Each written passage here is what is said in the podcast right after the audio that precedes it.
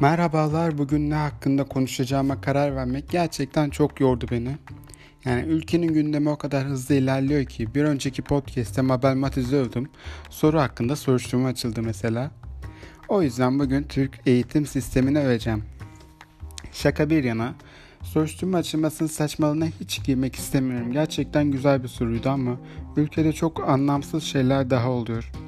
Twitter, YouTube ve Netflix'in kapatılması gündeme geldi mesela ama rahat olabilirsiniz. Spotify podcastler güvende. Şimdilik bir yasak düşünülmüyormuş. Tabi bu millete böyle yasaklar koymak anlamsız geliyor çünkü VPN'i geçtim. Bu millet istese tweetini Kral FM'de altyazıdan da atar yani. Bu yasaklar sadece bizi kızdırıyor. Bu mecralara direkt bir yasaklamanın geleceğine de inanmak istemesem de kısıtlamalar gelecektir muhtemelen. Çünkü bu sevgili Cumhurbaşkanımızın verebileceği bir karar. Bizim düşüncemizin pek bir şey değiştirebilme gücü ne yazık ki yok. O yüzden gündemden bir diğer konuya geçiyorum ki o da atamı bile yanıltan bir haberdi. Evet herkes devlet adamı olabiliyor bunu biliyoruz ama sanatçı da olabiliyormuş ki topluma örnek olması gereken esin eşine şiddet uyguladığı haberi çıktı ki artık Ozan Güven'in gözümüzde bir sanatçı değeri olmayacağı da açık. Bir diğer önemli olay Show TV'de Adana'ya da güneşe ateş etme haberinin hala çıkmaması. Bu güneşe ateş etme mevzusu beni çok üzüyor çünkü bir deli çıktı güneşe ateş etti. Bu delilik 2 milyon küsür Adanalı'ya atfedildi yani gerçekten inanılır gibi değil.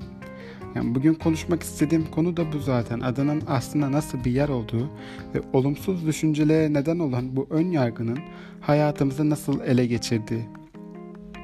Adana hakkında olumsuz fikirlere hak veriyorum çünkü Show TV muhabirlerinin Adana'nın her köşesinde dikilip bir olay olsa da haber yapsak ya diye beklediğine eminim.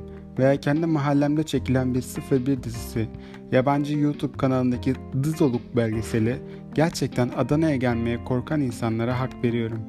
Yani neden elit duruşuyla bizi uluslararası alanda gururlandıran Emmy ödülü alan Haluk Bilginer İzmirliyken konserinde herkesin kendini jiletlediği alkol bağımlısı Müslüm Gürses Adanalı. Müslüm Gürses Adana'nın bir kesim için gerçekten iyi bir örnek. Bir kesimi diyebiliyorum çünkü asla Adanalılar için tek bir profil oluşturamazsınız. Konserlerinde herkesin kendini jiletlediği adam Adanalı evet hiç şaşırtıcı değil. Ama bu coğrafyadan Haluk Levent, Feridun Düzağaç, hatta hatta benim bile Adanalı olduğuna şaşırdığım Kıvanç Tatlıtuğ bile çıktı. Hani Adana ülke olmalı diyoruz ya, bunu boşuna demiyoruz. Çünkü Adana bir sürü kültüre ev sahipliği yapan bir yer. Türkü, Kürdü, Arabı, Çerkezi hepsi iç içe yaşıyor ve dolayısıyla da çok çok farklı kültürler, çok farklı insanlar bir aradayken küçücük böyle mini minnacık çatışmalar olabiliyor. Yani güneş mi sorun çıkardı? Sıkarız ona ne var yani bunda? Ve bu kadar farklı insan ve farklı kültür aynı yerde yaşam yaşandığı için bunun belirli sonuçları da oluyor. Aynı eyalet yapılanması gibi her semtin ayrı insanları ve ayrı kuralları var. Diğer şehirlere göre avantajı da bu zaten. İzmir'de bir muhafazakar ailenin Konya'da da batı kültürüyle yetişmiş birinin mutlu olma ihtimali düşükken Adana'da ikisi de mutlu yaşayabilir. Çünkü her insana göre yer var.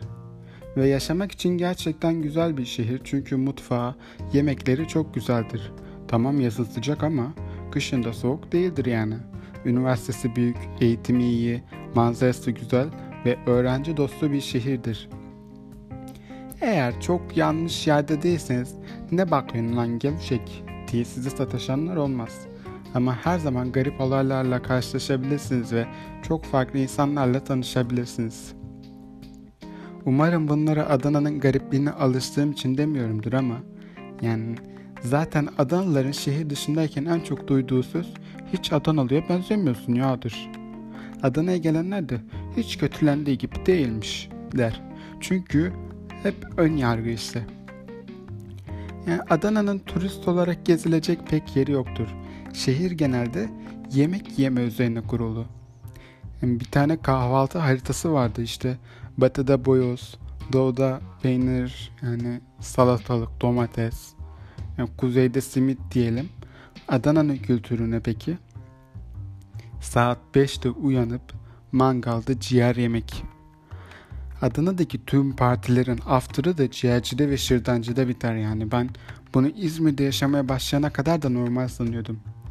Bütün ülkedeki ciğerciler böyle 24 saat açık insanlar gidiyor yiyor sanıyordum ama İzmir'de bir ciğerci buldum gittim saat 5'te kapalı. Ya İzmir efendi her şey layıklıkla bitmiyor. Ama Adana gerçekten yaşanılacak bir şehir olmasına rağmen sürekli Çukurova Üniversitesi'nin taban puanları azalıyor. Çünkü insanların bu şehre karşı büyük bir ön yargısı var. Bu ön yargı yüzünden çoğu zaman ne kaybettiklerinin farkında bile olmuyorlar. Bunu insan ilişkilerinde de çok görüyoruz. Ön yargının insan ilişkilerine çok ağır sonuçlar oluyor. İnsanları sosyal medya hesaplarına, okudukları okula veya giyim tarzına göre yargılıyoruz. Mesela Netflix'te The Circle diye bir yarışma var. 8 kişi bir binada farklı dairelerde kendilerine bir sosyal medya hesabı oluşturuyorlar. Fake veya gerçek, olduklarından yaşlı veya genç, tabi genelde genç. Asla birbirleriyle görüntülü veya sesli iletişime geçmeden sadece yazışarak birbirleri hakkında fikir sahibi olmaya çalışıyorlar. Öyle çok sürükleyici, böyle akıcı bir yarışma değil ama merak ettiğim için Amerika ve Brezilya versiyonlarını izlemiştim ve ikisinde de ilk hafta içlerindeki en güzel kızı kesin fake'tir diye elediler ve ikisi de yüzde yüz gerçekti. Ben de en güzel kızlar elenince izlemeyi bıraktım tabi. Şaka şaka tam bir reality show bağımlısıyım geceleri. Tek başımayken Müge Anlı'yı izliyorum. Neyse bir başka örnek ülkemize bilim alanında Nobel getiren ilk kişi hakkında Google'da aratılan en Google'da en çok aratılan cümlelerden birinin Aziz Sancar Kürt mü olması. Yani bu o kadar kötü bir durum ki.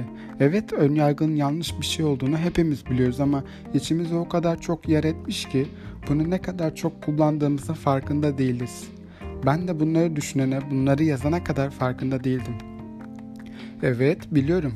Bir hakkında şerefsiz birine benziyor bu sanki deyip sonra haklı çıkmanın tadı ayrı.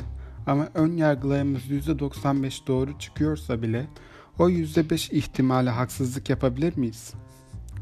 evet diyesim geliyor ama yani yapama, yapmamalıyız, yapamayız, kesinlikle yapmayalım. Yani bırakın ön yargıyı falan. Bunları TEDx'e anlatsam 10 bin fav alırdım ama ben bunlardan size burada bahsetmek istedim. Ağzım da çok yoruldu. Burada bitiriyorum. Podcast hakkındaki yorumlarınız için Instagram ve Twitter hesabımı muhtemelen aşağı bırakırım. Kendinize çok iyi bakın. Umarım tekrardan görüşürüz.